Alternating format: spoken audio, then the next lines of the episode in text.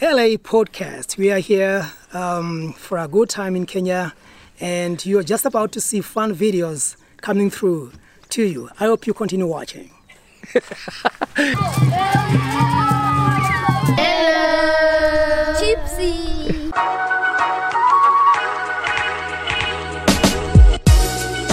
right, three, two, one. Welcome to the LA podcast. Today we have an interview that we've been looking forward to for a long time. We have co-founder of Horizon and Power, the Orphaned, Jim Pesky. Thank you so much for being here. Good to be here. Yeah. Uh, so we've talked about it before. We're doing the world record podcast. Very exciting Um, stuff. We're going to be starting that on August 17th, and it'll run 53 hours. And uh, we are doing it all for a great cause. We're doing it for Horizon Empowered the Orphan, and that's why we have Jim in here to tell everybody what we're doing this for, who we're doing this for, who it helps, and how you can personally get involved and help out yourself. So, uh, Luke, you want to start us off, and let's get uh, let's get it going. Well, I met Jim. When did I meet you? I think it was 2016 when you first had us come out to visit Baba Nubani in Kenya. But when I met you, I was like, wow, this guy can just really get you talking about your life. Mhm. But I think the people want to know about your life first of all. I want I think people want to get to know you personally. So, because there is no Horizon Empowered the Orphan Exactly. without Jim Pesky. So if we get to know Jim a little more, maybe you'll know a little more about uh, this great organization. Mhm. Um, so how did you uh, how did you get started um, uh, with philanthropy? Because uh, you were telling me before. Uh, I I have a problem. We were talking right before we started filming. I have a problem seeing the perspective of life. I'm 26 years old, and I haven't really started my career yet. And I see a lot of people starting their careers, and immediately you made me feel awesome. You you're like, yeah, don't worry, you have tons of time. I didn't start this uh, business until I was 40 years old. Um, so how did you get started this late in life, uh, that late in life, or at that point of your life uh, with a project so big and so important as this? Well, are you talking about uh, philanthropy or are you talking about getting involved in empowering orphaned children? Um, uh, e- e- I think first starting Yeah. with the philanthropy aspect and then moving into how the Empower the Orphans started. Right, right. Okay, good. Good, good question. Um, yeah, so how much do I tell you without getting kicked off in the first five minutes? but but I think I think I think I want your audience to know who can do this. Um, because when you hear about you know going to countries and helping orphan children, and now we have kids in university Mhm. getting degrees. Um, you know, some of the kids we rescued off the street now pick us up at the airport Mhm. in their cars. I mean, that's a hard thing. Well, you can think, wow, he can do that, but I can't. So, so uh, when I started, I mean, you know, I got lost like many people in high school. Um, sports jock, no brain, hated school, could not see the meaning of education. Mhm. Um, and then right away got into all the partying and all that thing, all that stuff, and, and um, dropped out of school, and basically spent ten years at the end of a joint, and it wasn't legal back then, Mhm. right? Um, and then um, uh, knew that I wanted more. I had a lot of time to think, didn't do much. Um, and then I had some kind of crisis, which maybe I'll tell you about, maybe I won't Okay. but I had a, a, a crisis meeting with somebody, and I really learned that I wanted to. I really, I really wanted to stop living for myself because it was a dead end. Mhm. It didn't bring any happiness, any joy. It was just going deeper and deeper into this black well. And so I decided that I really wanted to help. And so I decided at 20, I think now I'm gonna let me let me let me start by saying this because my wife will listen to this. Mhm. Every date I say, every time period I say will be wrong. Yeah. okay. I'm She- not. I'm not great with dates Okay. either. I- As a matter of fact, We're she, going to hold you to it. she Yeah. counseled me. She said, uh, really be loose with your specifications Mhm. on dates and times because Mhm. you're always wrong. yeah. She's usually sitting here with her head going like that. So anyway, um, yeah, at, at around 28, um, sales guy, house, wife, sold everything and went to get my degree Mhm. in um, in uh, it was a it was a theology degree with a teaching major, Mhm. and so went off, got that, Uh, worked a million jobs, sold my car, did what I had to do, and then right away when I graduated, ended up working uh, up in Newmarket, Ontario. Oh, that's where we're from. I know, Yeah. and uh, right away got involved with the church up Okay. there because they were the only people that would have me, Mhm. and uh, right away got very disillusioned with church young people and the need, and Mhm. it was more like a babysitting club, Mhm. you know, of kids that didn't want to be there. So then my wife and I um, really had a heart for the kids living in Newmarket that were living on the streets. Uh, back in those days, which was a long time ago, I won't tell you how long ago, there was a large contingent of punk rockers that lived Mhm. on the streets. Right. Mhm. And we really wanted to reach out to them and, and get to know those kids. And then uh, ended up going to see the mayor of Newmarket. Um, he's gone now. His name was Ray Twinney. Oh, wow. Yeah. There's That's an arena. long- there's yes. an arena with his namesake. And I saw Ray, and Ray's an Italian guy like myself. And, Mm-hmm. and I said, uh, you know, you don't know me, but I really want to help the youth in this town. And he goes, well, he says, uh, he says, what do you need from me? Money? And I went, no, I don't need money. I Hmm. said, I need a building. And he says, a building. You want me to give you a building? And I said, yeah. I said, uh, if you give me a building, I can gather these kids and make a difference in their lives, especially all the kids that are living in your park and walking up and down your streets. You, in those days, there was a lot of Mhm. young kids doing that. He looked at me and he goes, Jimmy, he goes, you know those whacked out kids on Main Street? And I go, which ones? And he goes, you know, the ones with the big, huge mohawks and the piercings and the earrings, and they're, they're punk rockers in those days. Mhm. Right. Call them, yeah. And he says, if you can change them, promise me you can change them. He says, you can have the building. So he gave me the old town hall, something like 6,000 square feet. Wow. It's where the old jail used to be in Newmarket Okay. okay. yeah. bars and everything. And he gave that to me and he says, go do your stuff. And we were, we worked out of there with young people for, I, I, I'm trying to think what my wife would say, four or five years. Mhm. Yeah. And, and by the time we were finished, we were working with over 300 youth Wow. in Newmarket, Just from Newmarket alone. just Newmarket, Aurora, Bradford, Yeah. Holland Landing. Right. Um, we were bussing them in. We were doing everything from education to counseling to mentoring to fathering. Mhm. Um, I was renting townhomes. My wife and I were renting townhomes to give guys beds. Uh, our coach was always filled with Mhm. people sleeping over, um, and that's that was my entrance into philanthropy because it was the hardest thing that we've ever done. But that's when I learned to to understand what real reward feels like, and significance feels like, and purpose feels like. Right. I think um, a lot of people, especially that live uh, in privileged areas like Newmarket, a lot of people wouldn't under or wouldn't see that type of struggling among our youth. Um, so maybe uh, we don't have to mention any names. Obviously, we shouldn't mention any names. But is there a specific story about um, a kid that you helped that maybe can put it into perspective that there is struggling around us? We may just not have our eyes open to it. Um, well, you know what? Um, I work in, you know, I work in Kenya. I work in Guatemala. We we now work in Honduras. Um, um, every other free moment I have, I work in Toronto, downtown Mhm. Parkdale. Right. Yeah, with um, about 500 kids, uh, mostly new immigrant kids, Mhm. um, and mostly at-risk kids. Um, and so there's so there's just so many stories. Mhm. Um, but you don't have to go far to see it. Yeah, You you don't have to go far to see it, but if you don't want to see it, you'll never see it. that- yeah, that's what I mean. Right? Yeah, It's- yeah, yeah, yeah, it's yeah. almost like un- we unknowingly turn a blind eye to it sometimes where it's it's more comfortable not to notice it subconsciously yeah, almost and then when you really start to notice it you start to think like wow like there is so much more i could be doing around my neighborhood than i am at this moment kind of thing If you have the guts to roll up your sleeves and get messy, because it's the messiest business in the world, but it's also the most rewarding business in the world. Well, one one example I was thinking of, it might not be um, an individual case, but it was um, you rented out an entire uh, camp and brought how many kids 150. for their first ever experience at a camp? Yeah. So okay, so and this is, has nothing to do with Horizon, but it has the same thing as Horizon. Right. right?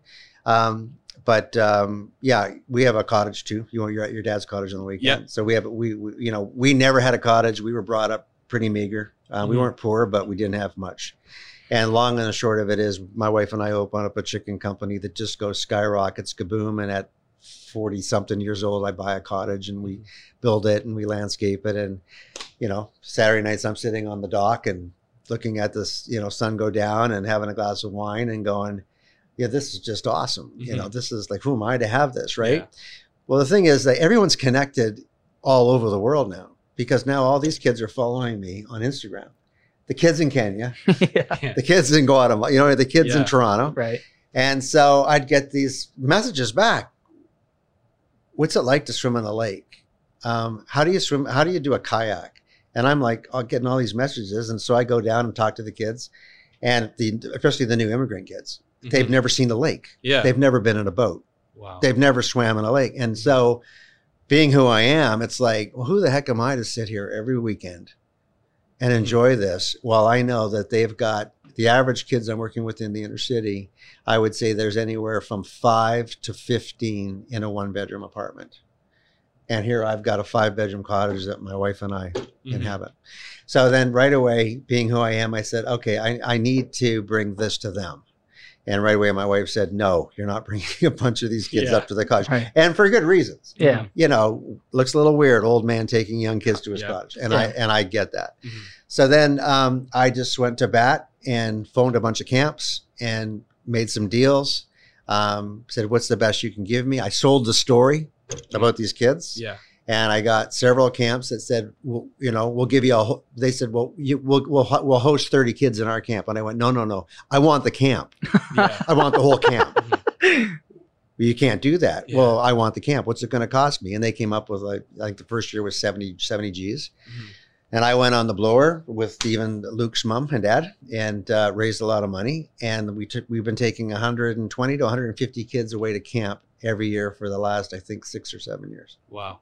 You know, I've noticed the first, just in the first two stories you've told us, every time you want to go for something, it seems like you almost like, you're like, I'm not settling.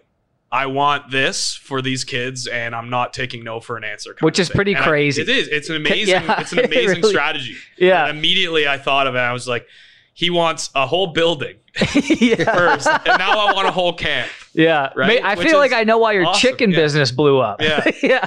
Yeah, you just go for it. Yeah. Well, Which is something I think people need to realize because every you get you get in your own head and you think I can't do this, and you're living proof that just if you ask and you want it enough, you can get it. Well, Right. I feel like this is a great segue into h- like the I remember you telling me this story, the initial moment when you were at home and you realized there were children in other countries that desperately needed help. And I really want you to like paint a vivid image of what was going through your head and then how it came to fruition that you actually ended up I, I'm sorry, I feel like I'm gonna like impede on the story, giving away too much, but you know you know what happened and I want you to explain to the audience exactly All right, yeah. So so um there's a reason why I asked big. Mhm. And if you guys want to ask me that later, you can ask me that. Yeah. But um but I am I am a man who has learned to pray. Let's just say that. Mhm. Um and um, I was downstairs at our in Newmark, and no Keswick. We had moved to Keswick. Mhm. We were working with tons of youth, already doing more good than most people do in a lifetime, right? Um, and uh, my wife had two big, beautiful T-bone steaks on the counter, and uh, barbecue was going, and it was just one of those Saturday nights where it was going to be, you know, just sitting out back on and and having a good time. And I, I went downstairs to catch the end of a golf game, and uh, one of those commercials came on by one of those wonderful organizations, and I mean wonderful. They're all wonderful organizations. But back in those days, they didn't show the happy kids, the smiling kids that they show now, Mhm. because they they're trying to get away from the whole pity sell. Yeah. In those days, they showed kids sitting on garbage heaps with flies in their eyes and mouth wounds and stuff like that. And I remember probably saw this commercial maybe 15 times in the last month. And I remember looking at that and seeing this little girl sitting on a garbage heap. And I said to myself, like, I just, I didn't know whether to swear or scream or cry Mhm. Because I know how real that is. Like, that's that real little girl's real life. That's not staged Mhm. stuff. And I remember, I remember losing it and grabbing the converter and throwing it against the wall and looking up and just, and it was like sincere from my heart. I, don't show me this shit unless you're going to give me an opportunity to do something about it. Mhm. Because, because my feelings aren't going to help nobody. Mhm. Now, at the time, I'm not worth anything. I mean, I can't afford a ticket to Florida, never mind the world. Yeah. And I don't even know how I'm going to go. I'm, I'm putting groceries on my table and helping the kids that I'm working with in Keswick now. And I'm like, I don't even know. But that was the prayer. And I turned the TV off and I went upstairs and drowned myself in some good red wine and a big steak. and and it's funny because um, a friend of mine who had a friend of mine who had a friend of mine introduced me to this guy's book. I read the guy's book. He's an American. I phoned the guy after I read his book and said, "Here I go again. Yeah. You need to mentor me." And he's like, "Who the heck are you?" I Yeah. says, "My name's Jim Pesky, and I'm in Toronto, Canada." Yeah, I don't come up there. You're going to mentor me because he was had this this book was really good on philanthropy and reaching out others and Mhm. and teaching and stuff like that. Anyway, long story short, he meets me at a conference by accident uh, a year later and hears me teach. I'm the teacher before him. Yeah. And he's like, kind of walks up and he goes, Have you ever traveled? And I went, No. And he goes, Have, uh, he goes, have you, you should be traveling, teaching around the world. And I went, yeah, okay. I, have Mhm. trouble putting gas in the car. Yeah. And then I know who this guy is. He doesn't know who I am. And I go, Oh, so he, I go, he the con- the conversation didn't come up. I go, do, Oh. do you know who I am? Yeah. And he goes, no, who, who are you? I says, he says, your name's on the pamphlet. I said, you don't remember it? And he goes, no. I go, I'm the guy that's been hounding you for the last year to mentor me. And he goes, are you kidding me? and he goes, we need to go to lunch. Went to lunch. My wife met his wife. They hit it off. Phoned me a month later and said, I'm going to Kenya. Can you come and teach? And I said, I don't have any money. And he says, I'll buy your tickets, hotel, everything. And that was my initiation to go to Kenya the first time. Right. wow. And then when you get to Kenya, you do a seminar, right? And then something came up where there was an opportunity to go check out one of your friends' operations. Yeah. So if you could dive into that now. All right, so I'm in I'm in Nairobi, which is like Toronto, Canada. Uh, I'm in a I'm in a conference that I think there was like I'm thinking three three thousand people, Right. um, and um, I was one of the keynote teachers, and I'm teaching. And anyway, it seems that I can connect with Kenyans really well. Who knew that an Italian and Kenyans Yeah. can just jive? Uh, I was driving. A, I was driving a, with them a whole lot better than which in Italian we call mangiacakes, the white people. Me. Uh, yeah, yes. yeah. So, um, so, th- so these guys are from all over Kenya. Mhm. I'm talking three, four hundred miles away. Yeah. And so, anyway, they talked to the the, con- the the people running the conference. We want Jimmy in our village. We want Jimmy in our town. Blah blah blah. So they sit me down. They go, "Can you stay another week and a half?" And I went, "I guess. What am I doing?" And they said, "You're going to fly to this city and speak for three days. You're going to fly to this city and speak." And I'm like, "What is going on here?" Right? Shaking and moving. Yeah. Yeah. And I said, Well, I don't have the money. And the guy who brought me, Larry, he says, I'll cover all your payments. He says, You need to go teach. It's your time. Mhm. Well, my wife, my wife has always backed me up 100%.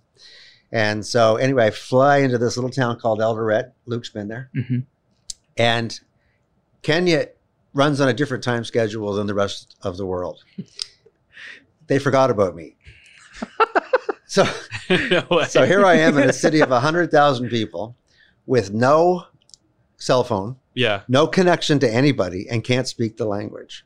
So what did I do? I just walked the streets, hmm and I and that's when I ended up. That was my initiation into street children, right? Because they're just thinking, you know, Mzungu, Mzungu, which means white guy. Yeah. They've not seen a white guy. So I've got all these street kids and I'm buying them French fries and whatever I can and stuff like that. Finally, these people come to the hotel, hunt me down, and they say, Oh, here you are. We're sorry we're late. You can teach. Yeah. So I'm in this town. A buddy from Muskoka phones and says, Where are you? And I said, I'm in this town called El Eldoret. And he goes, I'm supporting a children's home in Juakali, which is a 20 minute drive from Eldoret. Yeah. He goes, I'm just hearing mixed messages about it. He says there's something uneasy about money and how much they need. And he says, Can you go smoke it out for me? Just check it out. Yeah. And I said, sure, I'll go check it out. So the next day I'm off. I, I get one of the pastors there to, to, to get me um, a matatu, which is like a taxi on drugs.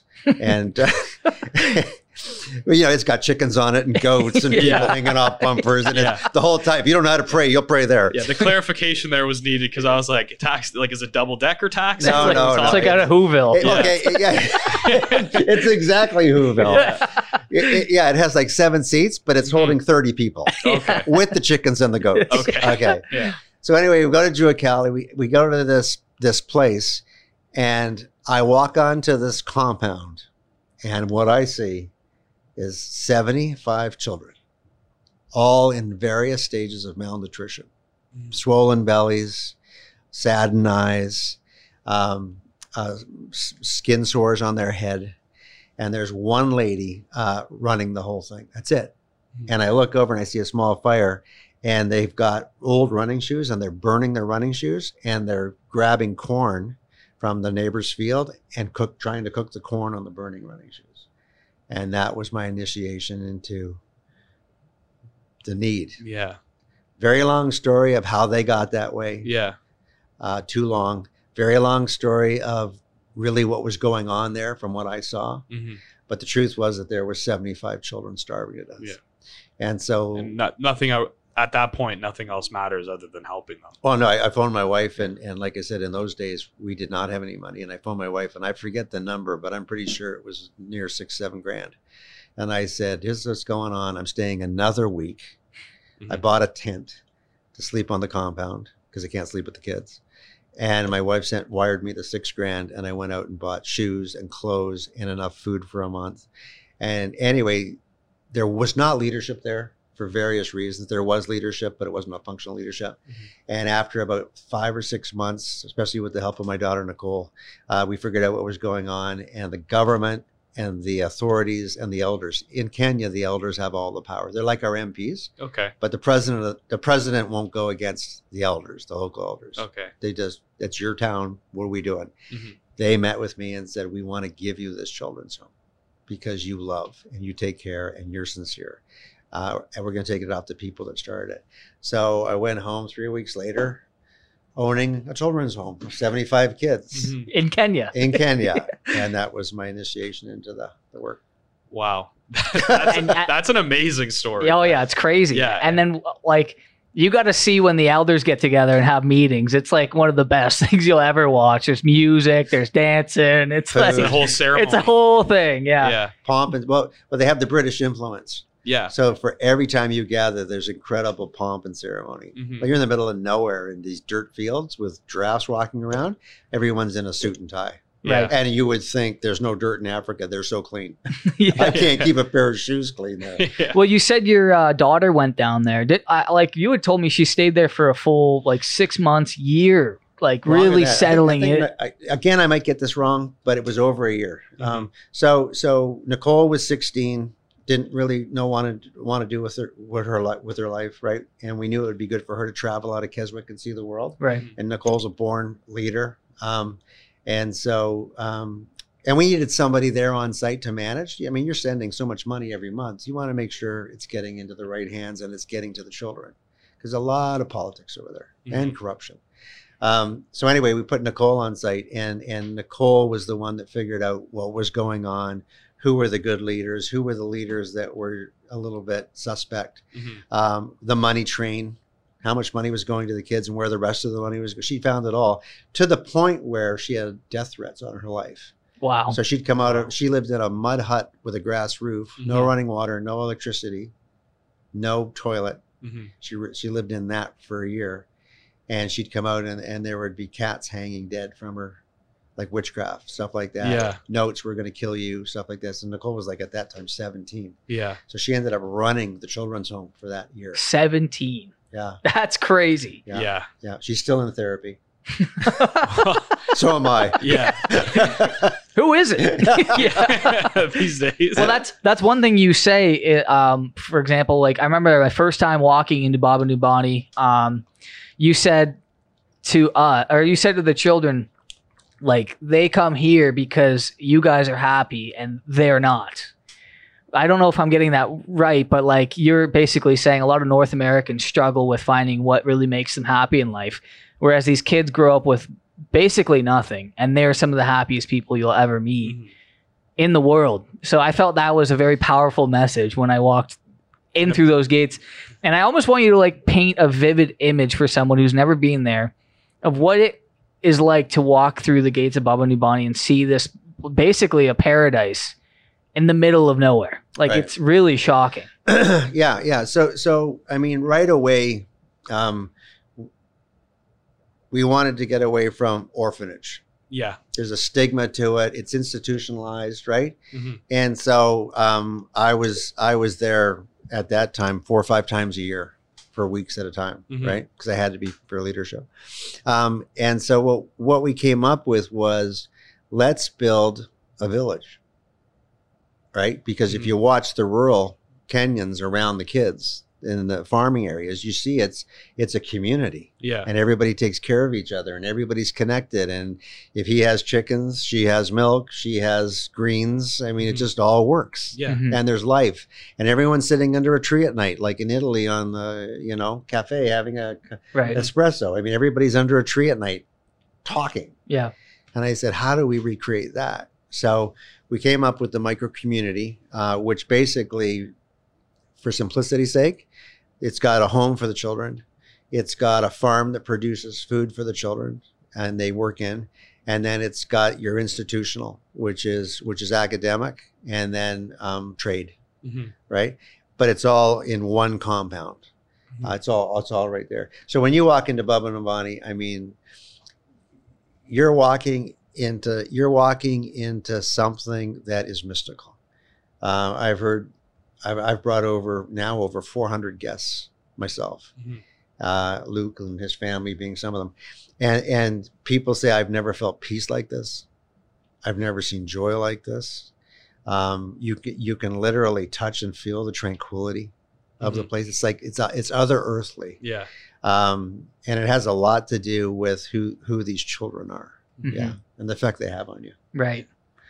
Well, and like before we hop in, because I do have a question with regard to like learning about individual stories of the children, but how um, you managed to make these micro communities um, self sufficient.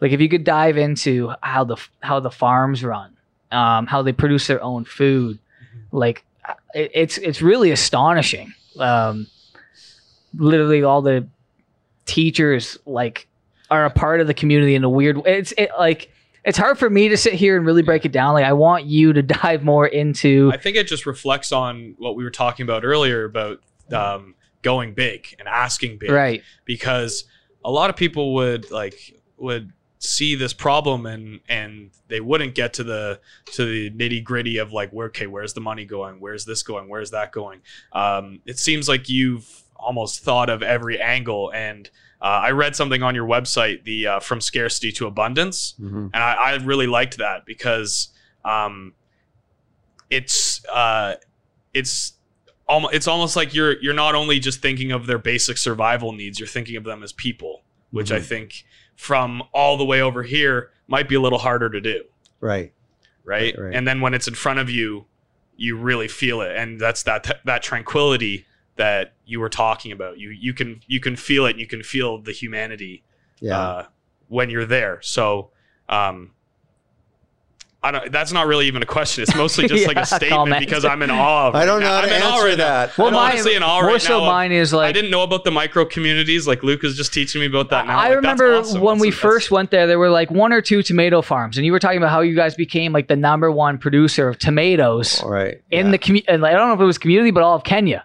And now I go there, and there's like 50 million crops. it's like it's like Mm-hmm. Yeah. a factory. It's crazy. yeah. all right, all right. So, how did you turn this it- small it- into a massive? it, it uh, wasn't me number yeah. one let's get that really clear we'd all be starving still but be, be playing soccer all day if it was just me Yeah. uh, or basketball. Um, so two things. One, our board and my co-founder uh, and close friend Daryl Heller, um, my our whole board are all very successful businessmen, very successful. So Mhm. they have good business mindsets. Right.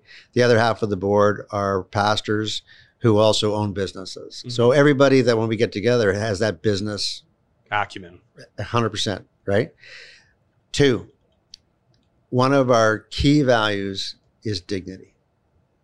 And if you want to rob somebody of their dignity, keep shoveling out stuff for them that they don't ask for or something that they could do themselves for themselves right so we wanted to guard the kids dignity we Mhm. wanted to re- remove that stigma of orphan we call them orphaned children Mhm. but they're not orphans, right? So, how do we guard dignity? And number three, we have, uh, and I'll say this, and who cares? I'll probably get in trouble, but a lot of my board are exiting Mennonites from really tight, closed communities Mhm. in the South. And, and, the religious part, the religious part that nobody likes. Yeah. Let's just say that. Everybody likes God. It's the religious part we Yeah. struggle with. Okay It's the rules and yeah, all that stuff. Yeah, and the and the politics and all Yeah. that. So the whole thing about donations, donations. Well, we didn't want to keep going to the Diane and Tom Mitchells of the world going, we're trying to feed another 60 kids. Can you write us another check? yeah. My board gets rashes when they hear that kind of talk. So how do we generate income so that we can get to self-sustainability? Mhm. The goal was 100% self self sustainability. I don't. We're still not there. Uh, we're learning all the time, Mhm. right? But we have gone from like 10% to I think last numbers I heard were up around over 50% self sustainability. Wow.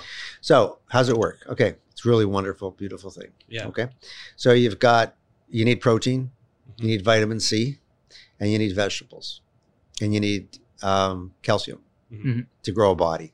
Yeah. Okay, Yeah. you can't do that eating spinach. Yeah. Okay. So we have chickens, right? Um, and so we have layers, right? And then we have cows and we have milk. And, and, and everything I'm telling you is we went through a journey all the way of how absolutely not to do it Yeah. to today we're pro- today the, the government comes and says teach us. Yeah. Other children's homes, we got we got children's home of the year for Kenya. Wow. Other children's home come and say, "Can you teach us?" That's because we've made so many mistakes. Okay. Mhm. So we have we have the eggs, we have the milk, vitamin C. How do you get vitamin C? So we grew all these orange trees. Well, orange trees don't grow that well in Florida. Mhm. so 80 or 80 orange trees went out the door the first year, Yeah. and everybody's got scurvy. Yeah. But Yeah. but but then we uh, said oh, tomatoes. There's a Yeah. shortage of tomatoes, right? And then we knew these guys that had these um, um, tents that they would grow stuff in, the greenhouses, Mhm. right? And we got to know them and pitch the visions. Long and short of it is is um, the kids get to eat the eggs and drink the milk, eat the tomatoes, and eat the greens. Mhm. They're fed well. Matter of fact, if you saw our kids, they're bigger than you guys, and Yeah. they're, and they're aren't they? Yeah. They're 12 years old. Yeah. Like you wouldn't want to fight them. No, They're- I'm not a fighter in general. Well. Kenyans Yeah, you don't are look like- like, a fighter. No. Kenyans are de- like they're dense. Oh, you know, like they're very they they almost have like that skinny strength. Like they're not skinny, but they're like not like Wiry. yeah, like that. Wiry. Exactly. Yeah. A lot of strength. Like Sammy, for body. example, Oh, that guy is ridiculous. He's like 55, and we had a little like joking around wrestling match, and he was throwing me around. he's very strong. Yeah, So so yeah. So the kids so the kids eat the produce, Mhm. right? But we're producing more. All right. Now here's the brilliance. of- Another part of it is not every kid that's been traumatized by being orphaned, because some have lived on the street for years. Uh, many of the girls have been molested and raped and become slaves, child slaves. Messes with your head. Yeah. And, and then we say, hey, here's the good news. We're sending you to high school. Do you, how well do you think they function? Not they. Yeah. Yeah. I couldn't imagine. Yeah so, so, and a lot of the boys have been, you know, they everybody huffs glue in Kenya when Yeah. you live on the streets because it's just when people say, "Why do they huff glue?" Well, why do you drink wine or why do you smoke a joint? Yeah. Hello, we're, we're all num- we're all numbing Yeah. to some extent. So, so to get them off the glue and get their brains back to order, right? So, not everyone's going to go the academic route. Well, then they need a trade, right? Well, when our kids come out, every single kid knows how to farm chickens, farm cows, grow tomatoes in a greenhouse, right? And and that.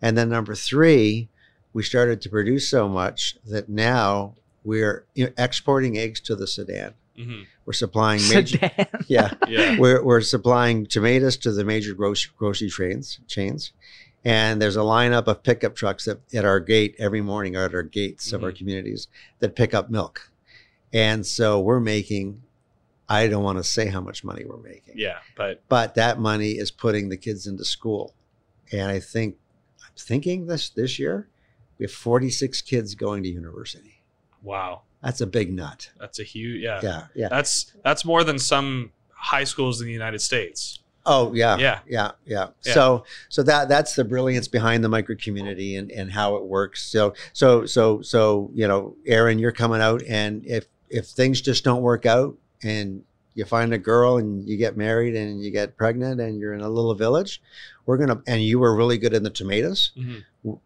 Horizon's going to buy you a greenhouse. It's going to cost us six grand, and that greenhouse will keep you in an income the rest of your life, a Wow. good income. That's Yeah. crazy. Yeah. I didn't know that part. That's Oh, yeah. awesome. That's Yeah. amazing. Yeah. That really is amazing. Now Yeah. the big surprise was the higher majority of kids have gone the academic route. Yeah. We've got kids with degrees It's working a thirst in for knowledge, I feel like. I have no idea what it is, but we've we thought maybe a third of the kids would make it that high. All right, we have we have so many kids in university right now; it's crazy. Mhm. So what yeah. percentage would you say is? I, I would Half? I would say at more than half. Wow, Yeah, that's really shocking. more than half. So we we have we have we have kids right now that are working in banks. We have kids right now that are police officers. We have kids, many kids right now that are grade and high school teachers.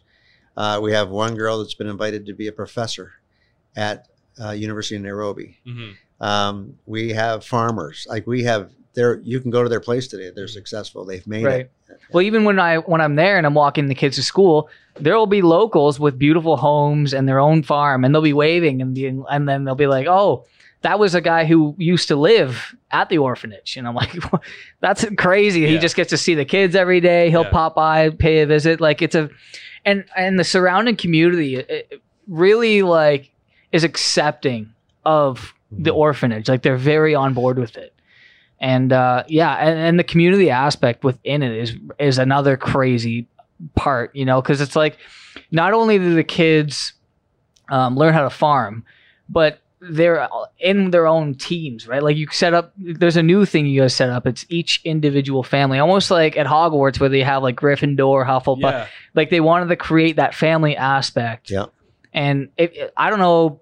Maslow's hierarchy of needs, I believe it's number two, is the need to belong, right after your basic uh, survival skills. Right. So I think that might be I'm I don't know, but that might be where you're going with that, right? You're people that don't have a family of their own. You're trying to create a family and a and a and a an ability to be or, or an opportunity to belong to something. Yeah, Right? yeah.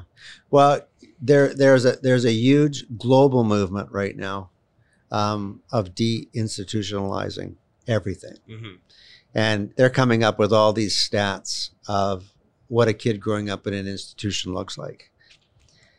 Statistics are like bikinis, you know, they show you a lot, but they don't show you everything Exactly. right? Um, and so, um, so, so there, so there's if we're going to do this, we have to go with the times. hmm So there are children's homes in Kenya that are very institutionalized. It's Mhm. almost like the kids are brought up like in a police force. Thing. Yeah. They're closing them down, right? They're, they, but but they're not giving an alternative. No. So what, what we're, we're going to close you down. Where are you going to put the kids back where they came from? Can you imagine that? hmm you know um, now we're not being closed down thank the lord because they love how we do things Is this the Kenyan government who are shutting Kenya- them down? Ke- yes okay. um, and so and guatemala and honduras it's happening worldwide Okay. Yeah. And um I'm not educated on that. I just wonder like why why is that? Is it is it a perception thing of these institutions? well it's a, it it- I would say i'm trying to think what my president would say to me right now mm-hmm. because he lives over there most of the time it's not a perception it's a reality for an institutionalized home or whatever mm-hmm. right our places i've lived on them and everybody a lot of people disagree with me but our places are not they are more of a our kids know more about family than the average nuclear family in north america and luke can attest to that Mhm. Definitely. the love, the laughter, the the, the concern for one another. Um, do you, you know? Do you miss your family? Yeah, I miss my mom and dad. They died, you know. But did you? But are you okay? I got seventy brothers and sisters that I'm with every single night. Who gets this? And if you watch them, Aaron, the love between them is incredible. Mhm. Now the difference also, is HI. I mean, I had Horizon. There's a lot of differentiators, mm-hmm. right? Another thing is, yes, absolutely. The average people that work with children, and they're doing a great job. Every one of them are. They're doing the best they can, right? Is you age out at 18. Okay. Now picture Luke being kicked out by Tom and Diane at 18. it, it wouldn't be pretty. No, I knew him. I knew him before 18, and now I still know him. It- I don't know if I'd kick him out now. I don't think I like keeping him in Uh, house. I don't. I don't. I don't. I don't think. They, on the I don't think they have. But uh, but um, but then they take the stats of those kids. You Mhm. know, hey, we fed you, we rescued you off the streets, we kept you from getting pregnant. You're not a child slave. You're not in the sex business. Bam, you're 18. We gave you high school. Now go. Mhm. Over 80 percent of those kids uh, Revert go, back. Yeah, completely because they they need that on. So at Horizon, you you never age out. Mhm. Yeah, listen, there's a hard course. Look at you're you're either going to be working and making a good living and supporting the kids, the new kids we bring in, or you're going to have a degree, or you're going to have your own company. But this is the expectation, and we're going to get you there. And if we have to kick your ass the whole way while we hug you, we'll do it. Mhm. That let's let's be really clear on that part, right? But you don't age out. Mhm. We have kids that are now 30 years old that are coming back once a month because it's home. Yeah, and I I know it might be a kind of a simplistic question, but um, so like, how how do these kids react when somebody finally believes in them, and they finally see potential in them when they're from uh, such a dire situation? Um, it's a simple question, but like to me, just the idea of it, it, it blows it blows my mind not having that, and then all of a sudden having that, and having such a supportive Sorry, what was the que- system It's to go through. How, how, I, I got it. Yeah, how do Got it. kids react when they Yeah. are put in? I I know from Obed, like Obed has quite the story from Yeah, that. tell it. Well, I want you to tell it because you would tell it better, but. no, no. I have Luke, a- Obed is a kid Luke- I so donate to. Obed There he is- is right there. We have him at the table. yeah, he's here for the round Obed's table here. discussion. But uh, yeah, I think Obed came to Baba Nubani at the age of four. And the people who worked there told me that he tried to run away when he was four and five in the middle of the night. I think, where did he get to? He got like an hour away walking, Yeah. just walking, a four year old, because he missed his family. Like he, it was such a change of pace, and he couldn't understand why he was at this place when he had a mother, but the mother couldn't take care of him mm-hmm. properly and adequately. So I don't know. Maybe you can explain it better, but it was a bit of a shock for him. I think mu- Now, now, well, man, keep going. I think now he's really melded into it. And one of the things they told me there was when they have someone like oh, because I sponsor him, it's actually very easy to sponsor the children. It almost runs like Facebook. You you pick like which one you want to sponsor, and you can have interactive messages with them. You just type them up and send it. Um, and and I I told him if you want to do much better in life, get good grades. And what I used for him to like create the motivation was I took like 500 photos with him, his friends, all hanging out, and he loves taking photos. So every every time he gives me an update, I send him a new photo. Yeah. So it's almost like you're creating not only a community within, but then allowing people to message the children and keep it very um, Incentivized. yeah it, it it like shows them not not only within the community are they cared about but exterior forces care about them as well so it double motivates them and and, and like i almost feel like I don't want to sound corny and say I'm a, like I, I from Obed. to be like a father figure because I like that's a reach, but it's it's like uh it's an it's an extra motivation because he's like okay wow someone else cares about me enough to message me all the time care about my grades um like take photos with me high five me play some soccer like there's just so many different things that It's a per- like, it's, it's- a person. yeah, There's it's so like- many different layers to it. yeah it's very hard for me to explain it but especially because i feel like a lot of people when they go to like donate to like i know when we were growing up we had about 18 different sponsored children but i never got to meet any of them and i never really spoke to them other than like a letter once a year. But this is like a completely different ball game it's like i've met the children multiple times. Like i know what obed looks like. I've heard him speak i play i've played sports with him i've gone to school with him like it's so it's so like uh I don't. No, it's I, okay, man. I'm just trying to think. embracing. Yes, yeah, Yeah, it's a completely different experience. So, yeah, and that's like And that's just one. And that's just one kid that's Yeah, being helped. exactly. So and they're all different. They're all. yeah, Uh, and that's why we want to help such a great organization like this. is but like the thing, are thousands of individual stories just like that Yeah. that they need that kind of support too. And there's more people out there that need it. The, but the thing that we could, I kind of veered off of like, what is it like for the children when they first get there? Like the shock of it, and then how long it usually takes. Like, how long would you say it usually takes them to fully Just adjust? Um, yeah, it really depends on each child. Um, every child and every human being handles trauma differently, hmm right? Um, some adjust very, very quickly. Um, some it can take a year or two. Right. Um, Obed was a little bit of a different cat. Um, I, I can remember when he first came and and uh, and there were just so many kids there. It was crazy, and it was like Obed, go to bed, and he'd walk down the hall. He was like four, and he'd walk back and he'd just look at me. And I'd say, Obed, go to bed. He'd walk down the hall, come back, and he'd go, Babu. I don't know how to.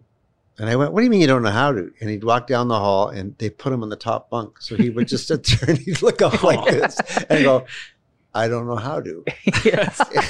and I had to pick him up and put him up there. that's adorable. It is, but um, but I, the thing that comes to mind when you ask that question, Aaron, is one of the big things is you know our we the board has decided and the founders have decided that if it's good enough for our kids, it's good enough for those kids. Mhm. That's our that's our level of excellence. Right. So our kids and Luke's seen it. Our kids are they're not spoiled, but they're taken well care of. Right. And the question is, is are these entitled? I have never sensed that. Well, yes, I have one kid, one kid, and that guy's a piece of work. He, And he's still a piece of work. But he was a piece of work when I met him. Mhm. But the rest of the kids, there is zero entitlement. There's gratitude. Even when they graduate and go and get their own families, they come back and teach, Mhm. mentor, and if the kids who make money sponsor now Wow. other kids. Yeah. Wow. That's really cool. Very different attitude Full than circle. the American mindset of that entitlement, daddy, daddy, daddy, right? Yeah. Um, which I get, right? Um, so I don't know what, uh, what we should hop into next. I wanted to know some like some really fantastic. I, like I've heard them. Like Doris is a great example of like an amazing story. I guess yeah. Let's segue into that. Like, what are some of the best? Not best, but like one of the the- some of the most inspirational stories of like some children you met and their life through Horizon, and then what they're doing now.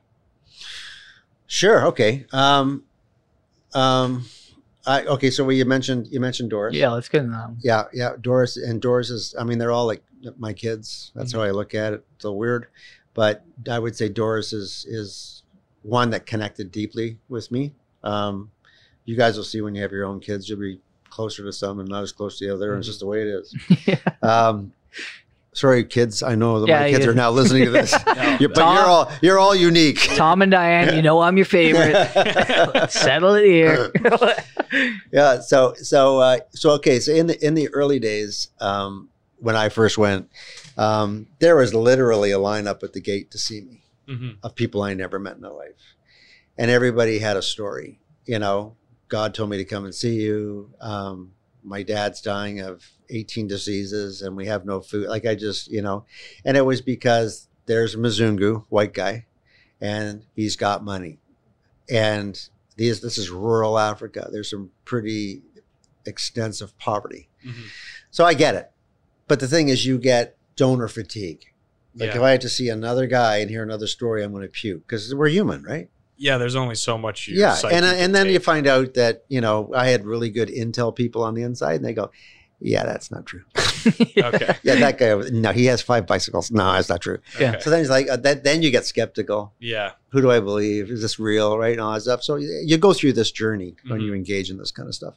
So anyway, this guy kept bugging me, and I like this guy. He was a good man, and he says, "You got to come and see this. You got to come and see this." And and I put him off for days because and so if someone says, "Hey, we got to go for a walk to see something," it could be six days. Right. Yeah. They have no comprehension of t- distance and time Yeah. right? So I said, How far is it? He says, It's about a half an hour.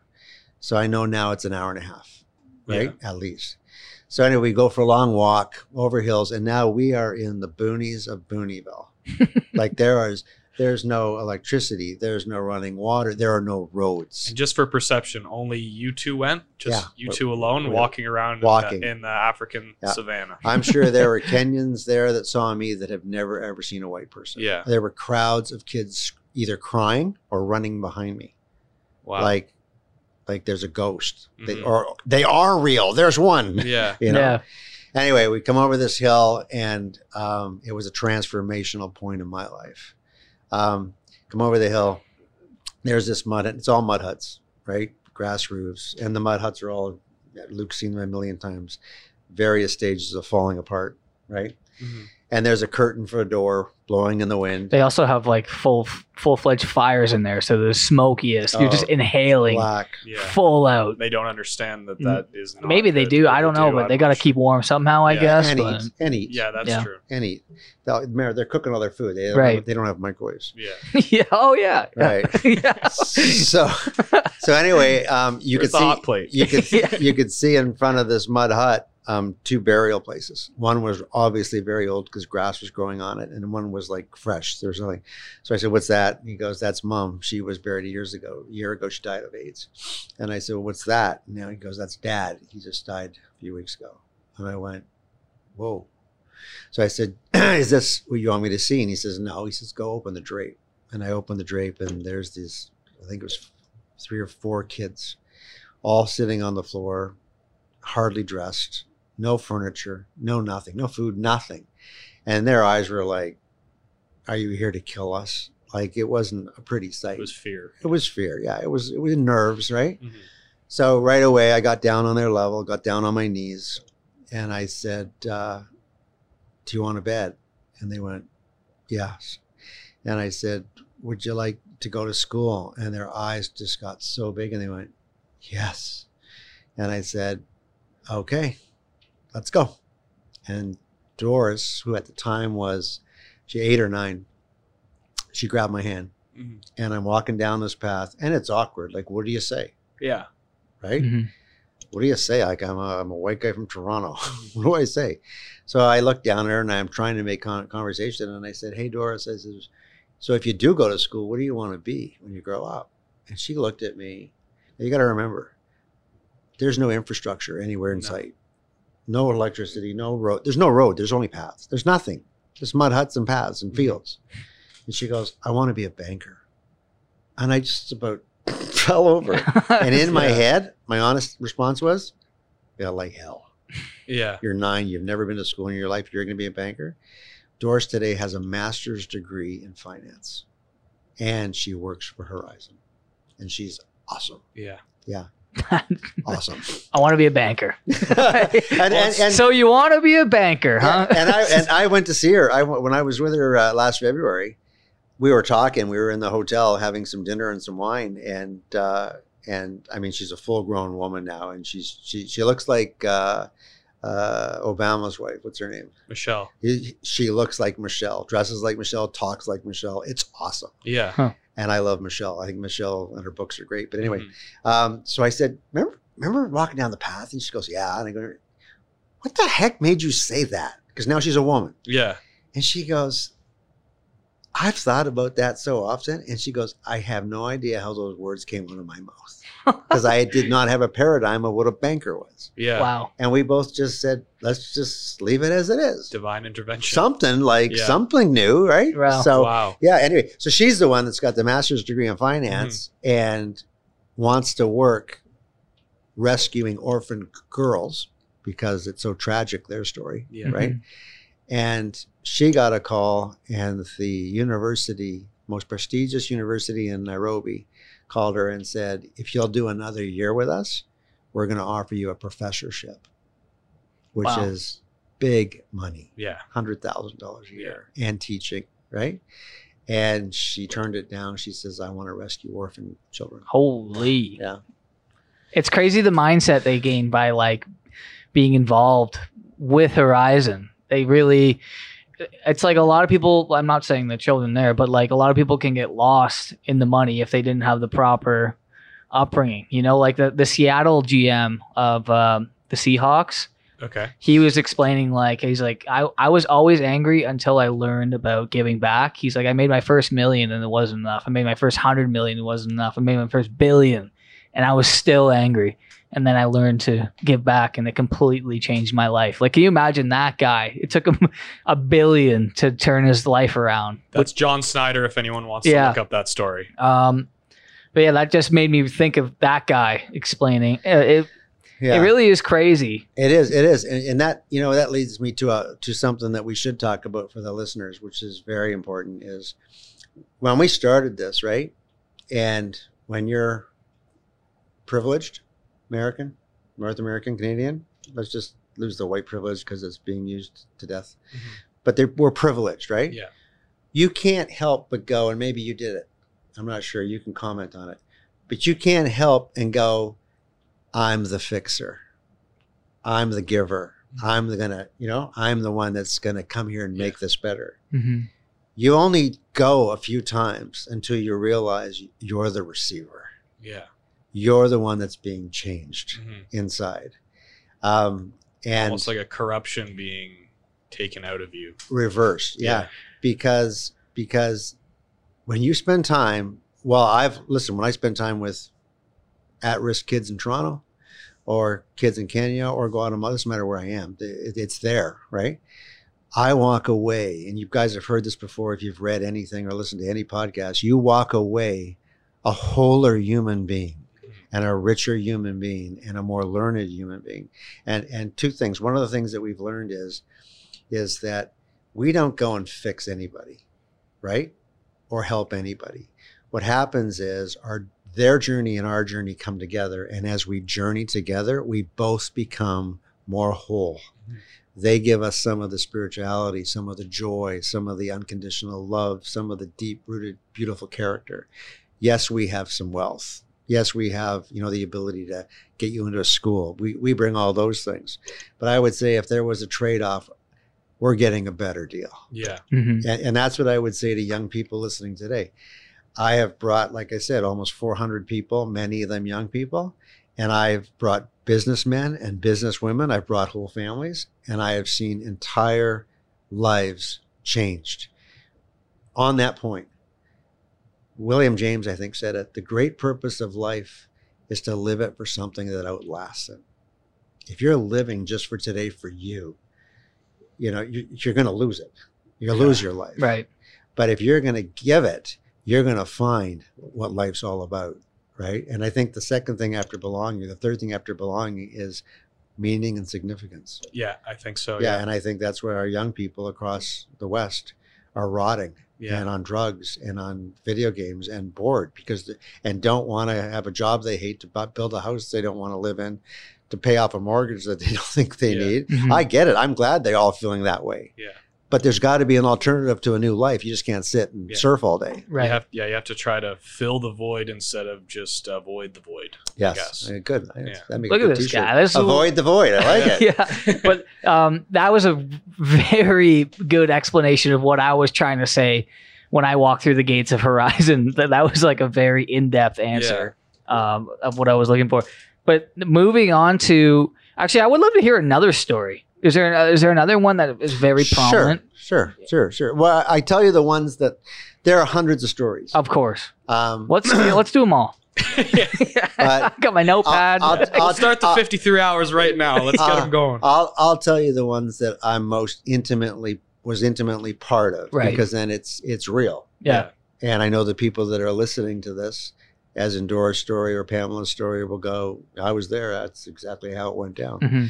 So at the first place, the one that I inherited, the children's home that we inherited um, just outside of Eldoret, before we moved to Bubba Bunny, Right. um, uh, there was cornfields. They call it maize on both sides, and um, and I, I at those those days I was going like every two three months because I needed to be there, right? Because I was running things, I was leading things, I was developing things. Well, even how how chaotic was it when you would get there? I mean, you were telling me you were maxing out credit cards, You were taking 15 hour drives there and back. It was mad. Like, how often did Oh, you? yeah. How many trips back and forth did you do? How many credit cards did you max? Like, what the hell was it like? Exactly, just like you said. Yeah, like now we hop on a plane and we fly to our children's homes. Really- but, but in the early days, it was like it was uh, it was like twelve hour drive on a road with no road Yeah. In the back of a pickup with a goat, Yeah. and you didn't know if you were going to get there in a day or two days. You, you were sleeping outside at night, and, and a lot of times I had my kids with me. Right. You know, uh, And I've done. I we did like just a little drive, like a six hour drive, just to get a taste of it. And we almost killed 15 people on these roads. Like the potholes are this deep. There's 500 people like moving and shaking the whole Yeah. way. I saw Phil Kessel on the road. There's a guy in a Phil Kessel jersey. what are the odds? no, it, it was it's just it's just crazy. Like, and to think you were doing that multiple times a year, like it's it was really crazy. It was, it, w- yeah, it was, and I and I do want to say this: my my my family. The more I went, the more my family went. Right. So Debbie was coming, the kids were coming, the kids were staying for months at a time. You know, it's it's made my children who they are today, even though they're all adults now. Um, and uh, so uh, yeah. Anyway, so so uh, Doris, I mean um, Pamela. So so we're in the it's my mom's name, so it's gonna. don't There don't we start to cry, Aaron.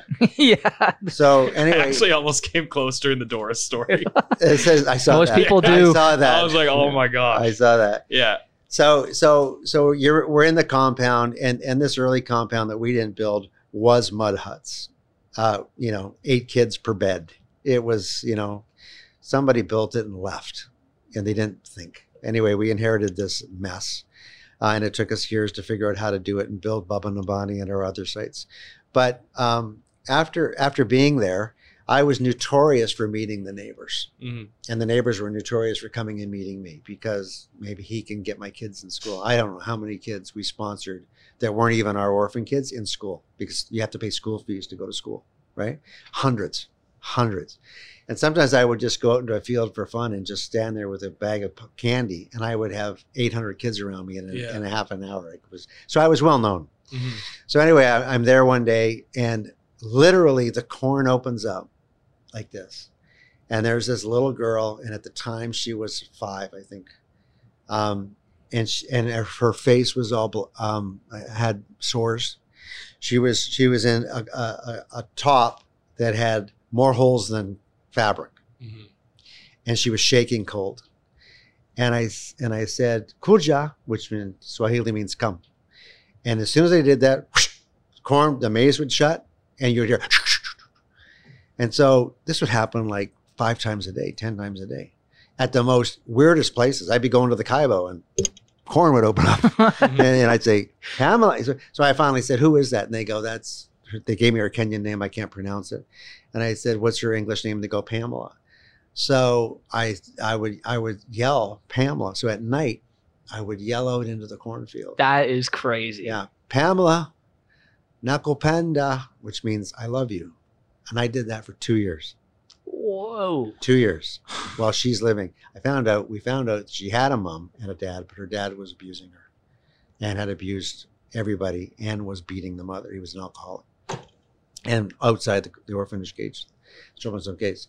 So anyway, um, one day after about it, was near two years. One day after it, um, the van comes, and the van means Babu, Grandpa's going, right? Mhm. The van shows up, and everybody knows when the van shows up, Babu's going to the airport. He's leaving, and the corn opens up, and she's got tears coming down her face. And I said, Pamela Kuja, right? And corn shuts. And so that they put me in the van, and I'm in tears because I hate leaving a kid like that. Mhm. And the van starts to go down this mud road, and Pamela is hoofing beside the van. And she yells out, Babu, Nakupenda, I love you. Mhm. And then she ran back into the corn. And So now, you- and you now got I'm the response. now I'm on a plane back. yeah. God. The- Oh. yeah. The next trip I come back, and the corn opens, and Pamela's standing there naked, and the whole all the kids are with me. And I said, Pamela, Kuja, Kuja. And she came out of the corn and walked up to me, and I took my shirt off, put it on her, and hugged her. And uh, she became part of our community that day. And Pamela today is, I think, in her fourth year for um, hair design and uh, clothing design and stuff like that. Wow. Wow. Yeah, yeah, pretty neat story. And she's like a daughter too. That's Yeah. amazing. What the, uh, I feel like that cornfield story. There was another at like I don't, it's not even worth getting into. But That, that there was a different. There was another part I remember to it that like the town witch or something was trying. Was that a different story? you're In s- Kenya, witchcraft is like a it's like a common thing, right? Yeah. And one of the children, I don't know if it was her, but one of the children was like escaping. Not only her parents trying to sell her to the town witch, but like, Oh, Grace. Grace, right? Grace, you want to hear that story? Yes, absolutely. You really want to freak people out, eh? Yes. well, I want to. mean, I want people to hear just like what that one stood out to me for. I would tell everyone that one I because think I'm you, like, you told me that one off air. yeah, I, because I was shocked. I, it's shocking. Like people don't understand what some of these children go through, and I think painting the vivid image. It, I got uh, that's a really bad one, but I also want to hear like we've heard two like really powerful ones? ones. So Yeah, so um, so there's a young couple in Pennsylvania, Caleb and Sarah. I'm still friends with them today, and they were in that stage in their marriage and their life where uh, we want to see what's out there. We want to experience, and we do know we want to give our lives away. Mhm. I said, "Come to Kenya with me." I say that a lot to a lot of people. Aaron, you're next. and uh, It's- it's and so and so Caleb and Sarah decide that they're going to work at the children's home and stay six or seven months, and they're really good at going out into the rural country and and meeting also the other neighbors and other kids and other needs, and they got to know um, Grace, who's an albino. So an albino is a is a Kenyan who's white, Mhm. paper white. yeah. Well, that's th- you know, you got to remember, you know, you're, you're not dealing in Nairobi. You're in rural Kenya. Yeah. Okay. Um, and so people read that as she's cursed.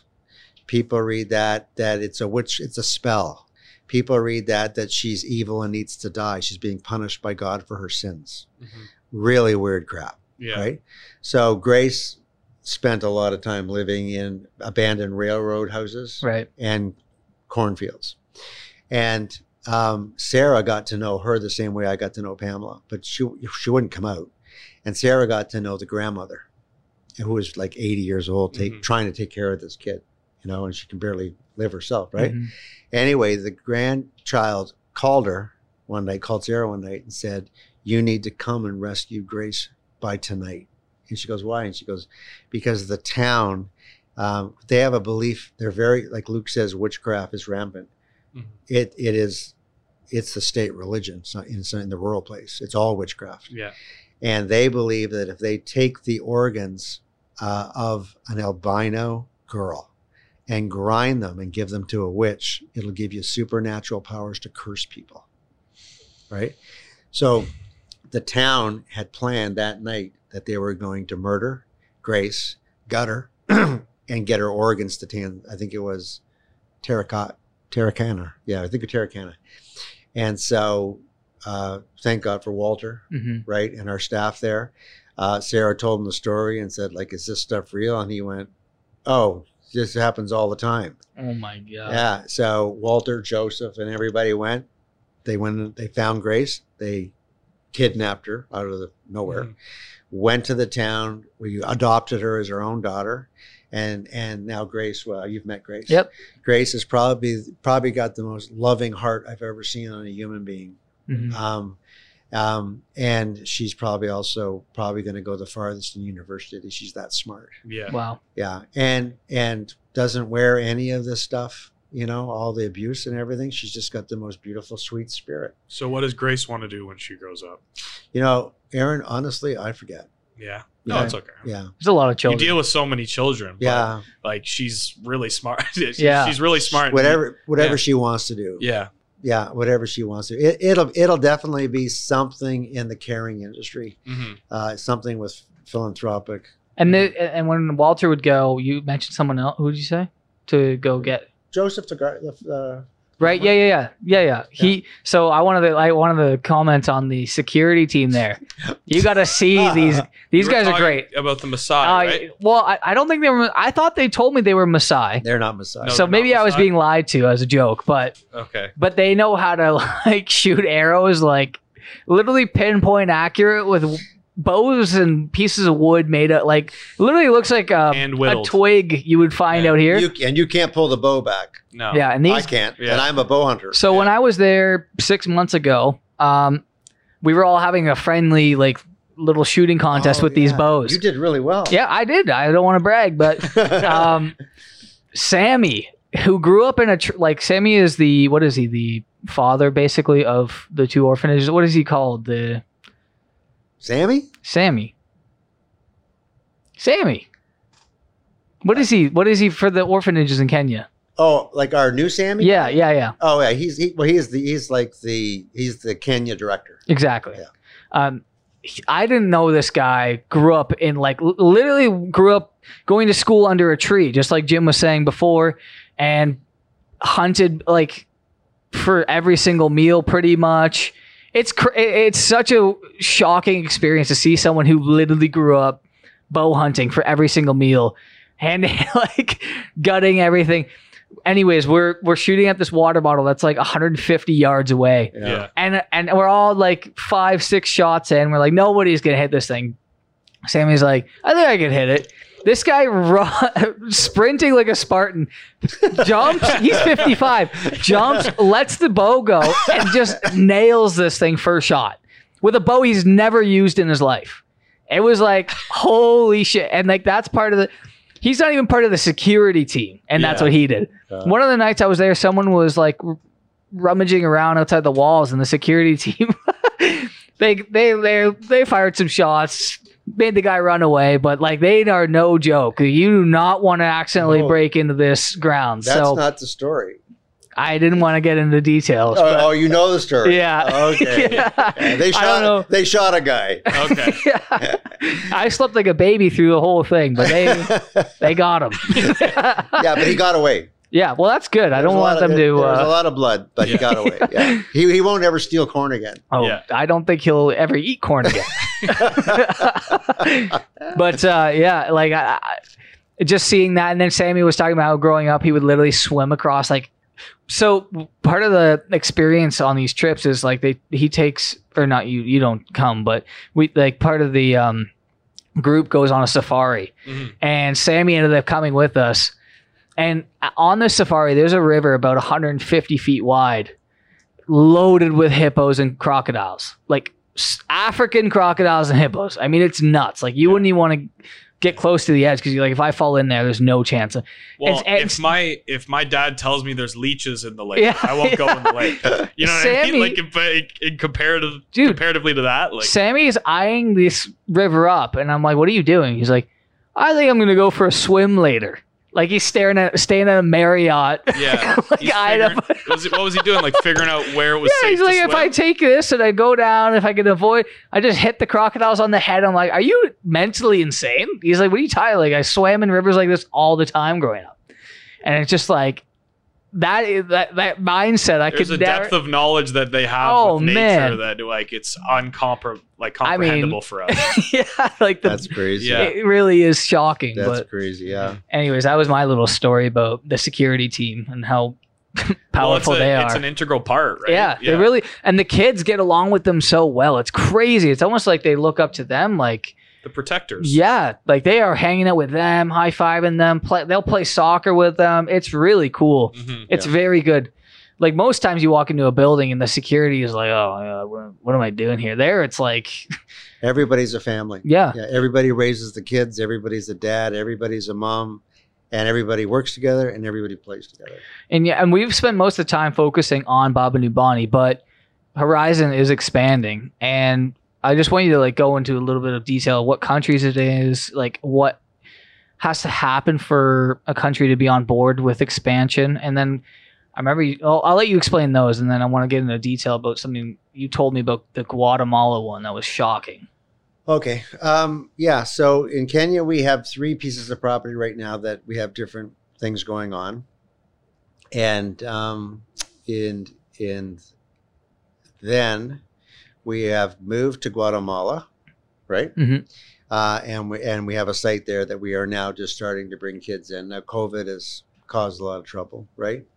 Uh, and then we um, have a five million dollar build out in Honduras. So there's a home for 300 kids. There's a hospital.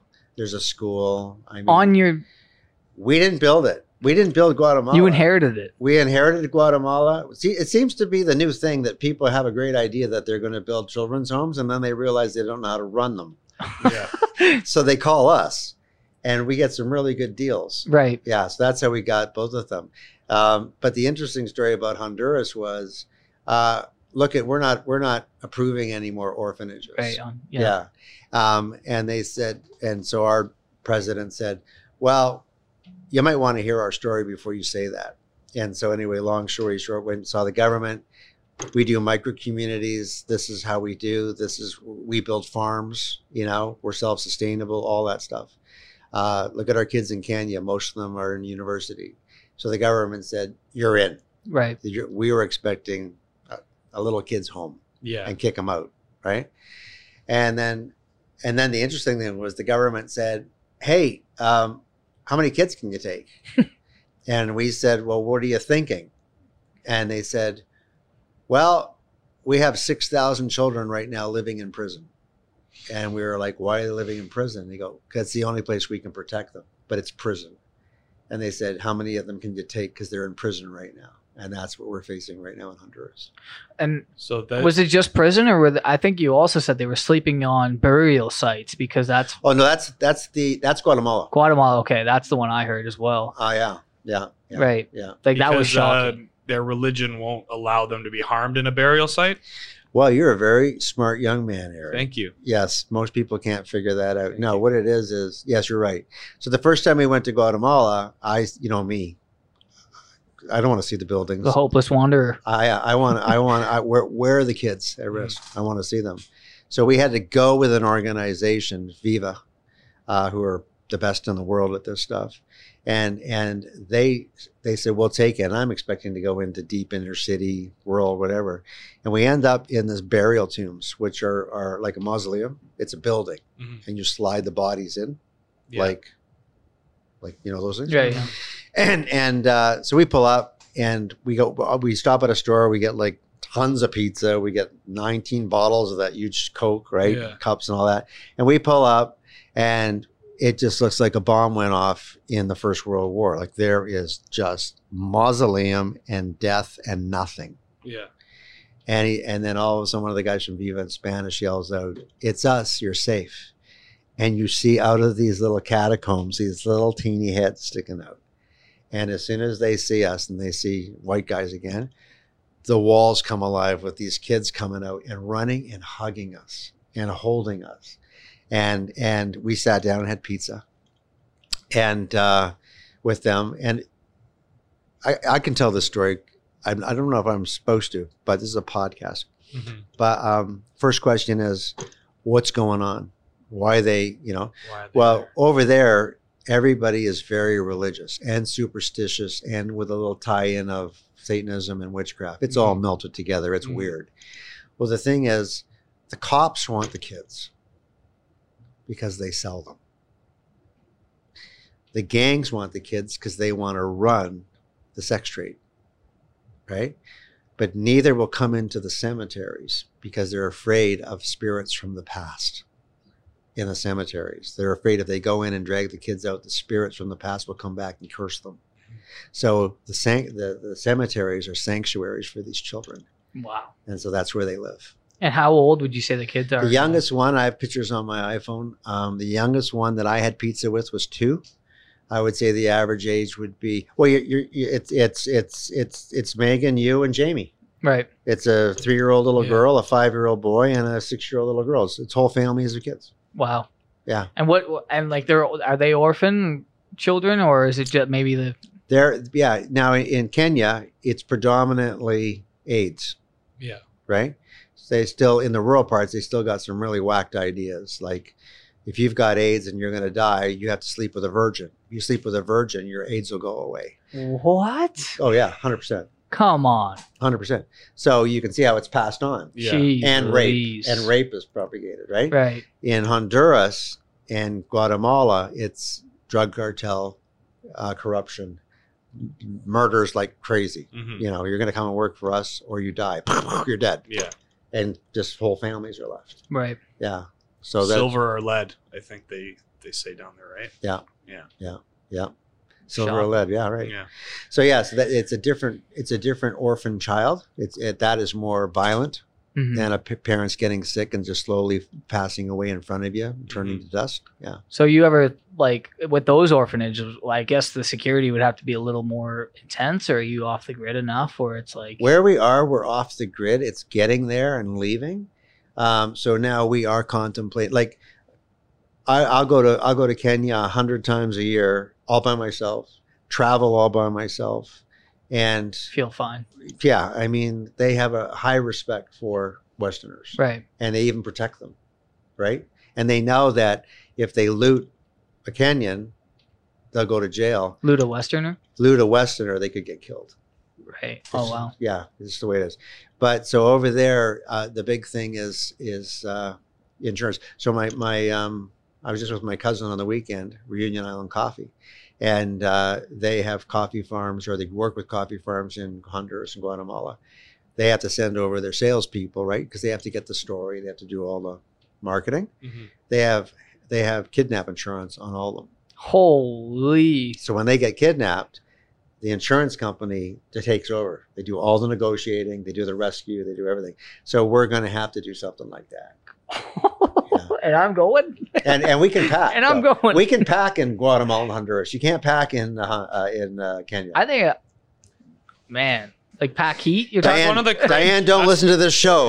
yeah, That's she doesn't. the- Don't worry, she doesn't. That's one of the craziest idea. The idea of kidnapping insurance to me, like just never of hearing about it before. Thanks for the It's invite, such- well, Jim. it's just such a fool. you said you wanted to go. Yeah, I didn't know I had to bring a gun. I guess that's what it feels like to be Oh, man. American, right? Yeah, it's just the. I like. I don't even know how to describe it. I'm. It's I'm, I'm speechless. It seems Just so foreign here.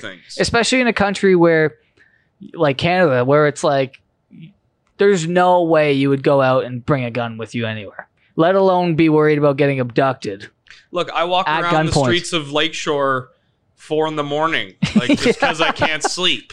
yeah Like, Yeah. is that that's not even close to an option? you could walk around baba nubani in kenya easy with like at night and they'd be like what the heck is this guy doing out here this is but yeah. I I can't attest to what it's. I know for a fact I've been to Brazil, and that was the place where I'm like, it.